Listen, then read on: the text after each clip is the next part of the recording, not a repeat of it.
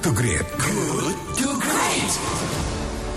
Radio Kelight 107,1 FM Bandung Inspiring Sound. Sahabat Kelight, terima kasih Anda masih bersama kami di Good to Great Because good is the enemy of great.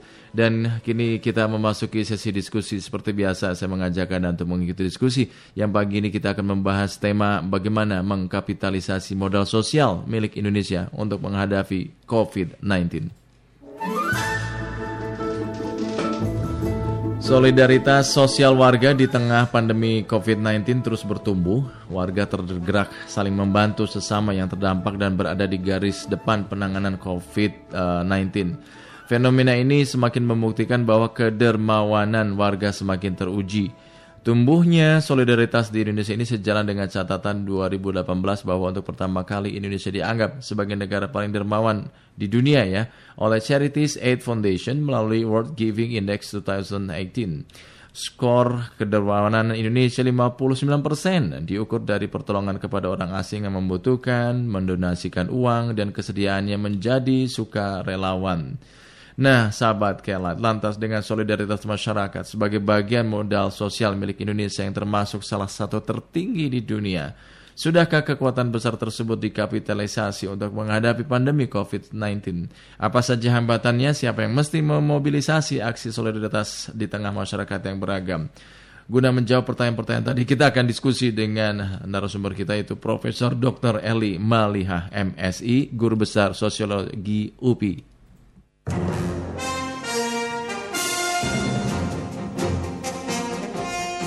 Assalamualaikum warahmatullahi wabarakatuh. Selamat pagi, Prof. Waalaikumsalam warahmatullahi wabarakatuh. Wilujeng anjing Kang Ijo. Sami-sami, Prof. Kumaha damang, Prof? Alhamdulillah. Alhamdulillah. Prof, ini tingginya solidaritas masyarakat di Indonesia ini merupakan modal sosial milik bangsa Indonesia. Ini diakui jadi salah satu tertinggi di dunia. Bagaimana pengamatan atau studi Anda selama ini? Apakah hal itu memang betul-betul terlihat, Prof, menurut Anda? Aman, maaf. Baik, Kang Jo dan sahabat Kilat yang saya cintai, uh, memang ketika kita bicara masalah modal sosial, yeah. ada beberapa hal terkait tentang modal sosial. Kita sering Hmm. mendengar istilah misalnya filantropi sosial, Hmm. kemudian kita juga mendengar istilah sosiopreneurship, Hmm. kesolehan sosial yang intinya hal tersebut sebagai manifestasi dari kedermawanan atau gotong royong yang dikenal baik di masyarakat Indonesia selama ini. Oke. Tentu saja semua ini terwujud sebagai bentuk kepedulian sosial dan solidaritas sosial. Kalau di dalam pengamatan saya selama masa Covid itu memang eh, modal sosial sudah terlihat dan terwujud. Hmm. Ini terbukti misalnya eh, banyak eh, masyarakat dengan gerakan dengan hashtagnya misalnya rakyat bantu rakyat, Ya. kemudian eh, dengan berbagai aplikasi baik dari media sosial maupun media-media massa pada umumnya ini sudah mulai tergerak, Hmm. termasuk juga misalnya para artis dan eh, sementara pemerintah daerah sendiri juga sudah mulai menggerakkan seperti itu. Hmm. Artinya kalau ditanya apakah memang benar ada modal sosial di masyarakat kita selama pandemi Covid, Mhm. jawabannya memang iya menurut saya. Hmm, ya, ya, ya. Nah, lalu menurut Anda, Prof, sudahkah kekuatan besar itu dikapitalisasi untuk Ya. menghadapi vi- apa pandemi COVID-19 ini, Prof? Ya, memang dalam masa pandemi ini sikap penolong sesama itu tergerak begitu saja ya, Mhm. tanpa adanya paksaan. Ah, itu dimulai dari misalnya grup-grup terbatas di media sosial Hmm. sampai penggerakan dengan menggunakan aplikasi daring yang kita ketahui seperti itu kan. Mhm. Hal ini tentu saja sangat mengembirakan bagi saya karena menunjukkan bahwa partisipasi membantu sesama manusia itu telah memberi solusi nyata Ya.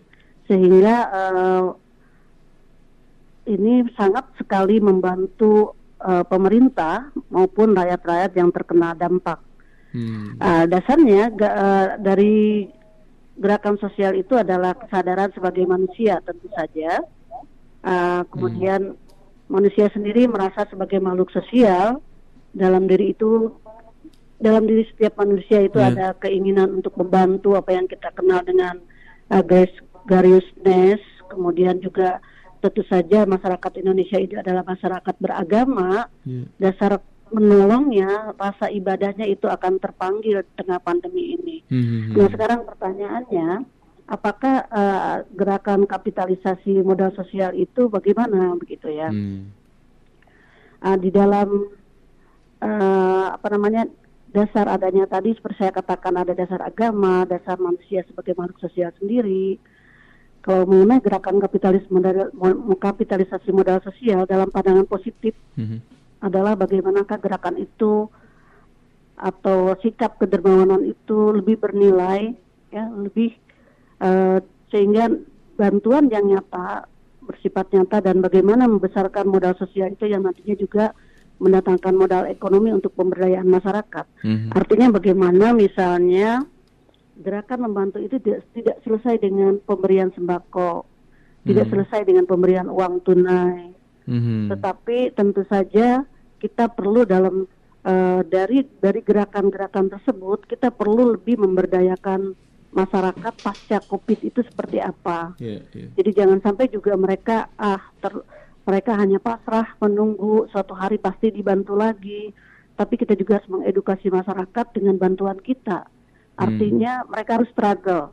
Bantuan kita tidak hanya berbentuk nilai eh, fisik, berbentuk bantuan tunai tadi, tetapi bagaimana memberdayakan mereka gitu. Hmm. Sehingga bisa saja bentuknya itu adalah mereka diberikan pelatihan, diberikan modal untuk kelak eh, di masa pasca Covid atau pasca bencana mereka berdaya seperti itu. Hmm. Jadi gerakan kapitalisasi kita juga lebih mengarahkan bagaimana proses pemberdayaan pada masyarakat itu sendiri, Hmm. terutama masyarakat terdampak. Iya, iya. Nah, kemudian eh, dengan kata lain maksud saya adalah modal sosial itu harus menggurita ya Iya. menjadi kapital, menjadi besar dalam bentuk modal yang bernilai untuk pembangunan masyarakat seperti itu. Hmm. Begitu mungkin Kang. Iya, iya. Prof, ini kan ada ungkapan lama yang mengatakan bahwa kejahatan yang terorganisir akan mengalahkan kebaikan yang tidak terorganisir. Maka pertanyaannya adalah bagaimana sebetulnya Prof cara mengorganisasi kesolehan sosial itu? Siapa saja yang mestinya terlibat gitu, Prof? Oke. Tadi saya katakan adalah dalam pandangan positif, di Hmm. dalam pandangan negatif pun eh, kapitalisasi modal juga tentu saja terjadi ya. Iya, iya. Di sana berkaitan dengan eh, bahwa pertama adalah orang-orang yang eh, di dalam kapitalisasi modal ini hanya mereka hanya sebatas eh, bermakna fisik, tidak melihat unsur tenaga, jadi hanya lihat dianggap bahwa eh, orang yang membantu itu adalah orang yang memiliki modal. Ten- Tetapi misalnya tenaga sukarelawannya, inisiasinya tidak kita hargai sebagai sebuah modal sosial. Padahal itu adalah modal sosial. Hmm. Kemudian memang eh, mau tidak mau secara kenyataan harus kita akui juga gitu ya bahwa di kita juga mendapat tantangan eh, tadi bahwa kebaikan itu eh, tidak terlihat gitu ya. Hmm. Maksud tadi kejahatan yang terorganisasi akan mengalahkan kebaikan sehingga bagaimana cara mengorganisasinya Hmm. tentu saja semua orang yang terlihat semua orang yang ter, eh, maksudnya orang yang terlibat Iya. ini adalah orang-orang yang memang benar-benar menggunakan eh, waktunya, tenaganya dan pikirannya dengan betul-betul mereka adalah berniat baik ya. Sehingga semua orang yang terlibat itu eh, bukan mereka yang menggunakan kesempatan dalam kesempitan Iya, ya. Sehingga tentu saja hal ini untuk bagaimana cara mengorganisasinya tentu saja eh, harus ada pihak-pihak yang mengontrol, katakanlah media atau siapa pun yang punya hak untuk mengontrol itu Iya. untuk transparansi daripada gerakan modal sosial tersebut.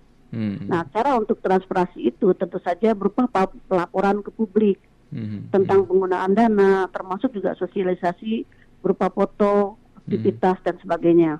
Jadi di situlah supaya terorganisasi dengan baik adalah pilih orang-orang yang memang eh, reputasinya baik. Hmm. Kita sebelum kita mendonasikan, lihat lembaga itu apakah lembaga itu terpercaya atau tidak. Karena di dalam urusan modal sosial juga unsur trust, unsur kepercayaan juga muncul di sana. Hmm. Oleh sebab itu ketika kita belum mendo- sebelum mendominasikan kepada yayasan ataupun kepada eh, apa namanya eh, aplikasi daring ataupun kepada di dalam media-media sosial kita lihat dulu siapa Kalau memang sudah di sudah sudah dipercaya oleh kita dan kita yakin bantuan itu akan sampai, Iya. maka barulah kita berdonasi. Mhm. Artinya berdonasi juga harus cerdas begitu. Jangan Mhm. sampai malah kita niatnya baik, malah kita tertipu. Mhm. Nah, seperti itu. Mhm. Nah, lembaga-lembaga yang uh, memiliki uh, apa namanya aplikasi daring maupun sebagainya itu itulah sebabnya menurut saya tadi harus uh, di-uploadkan berbagai kegiatannya, laporannya. Iya, iya. Toh sekarang itu mudah. Mhm. Ah, seperti itu, Kang. Iya, iya. Nah ini yang terakhir, Prof. Bagaimana supaya eh, kita bisa mm, menjaga agar spirit gotong royong, solidaritas yang dimiliki bangsa ini tetap menja apa menyala semangatnya gitu. Apalagi kita belum tahu akan sampai kapan nih pandemi corona ini berakhir gitu, Prof. Ya, eh, tentu saja tadi eh, semua semua donatur juga berharap eh, ketransparanan ini eh, dilaksanakan dengan baik, ya artinya Hmm. disosialisasikan dengan baik, sehingga eh, ke- dari kepercayaan itulah dia akan terus eh, bahwa apa yang dia sumbangkan sekecil apa pun bermanfaat untuk masyarakat. Mhm. Nah, jadi eh, diketuklah di sini di situ para donatur itu bahwa sumbangan sekecil apa pun yang diberikan itu sangat bermanfaat. Hmm. Di samping tentu saja bahwa kita eh, kita juga harus transparansi dari pemerintah bahwa bantuan yang diberikan oleh pemerintah itu hanya sebagian kecil saja dibandingkan dengan misalnya bantuan dari para para relawan atau para donatur tadi. Iya. Nah, seperti itu. Nah, di situ kita akan percaya bahwa oh ternyata apa yang kita sumbangkan itu memang eh, tepat guna dan tepat sasaran begitu, Mhm. Kang. Mhm, baik baik, Prof. Terima kasih, Prof. Bincang-bincangnya kita pagi ini, Prof. Ini menambah inspirasi untuk kami, eh, untuk kita yang mendengarkan pagi ini. Sukses untuk anda dan tetap eh, jaga kesehatan, Prof. Eli. Terima kasih sama-sama Kang iya. Ijul. Sehat Assalamualaikum. untuk semuanya, sahabat Kelight juga. Baik, terima kasih. Assalamualaikum warahmatullahi wabarakatuh. Waalaikumsalam warahmatullahi wabarakatuh. Demikian sahabat kilat Profesor Dr. Eli Maliha MSI, Guru Besar Sosiologi UPI Bandung.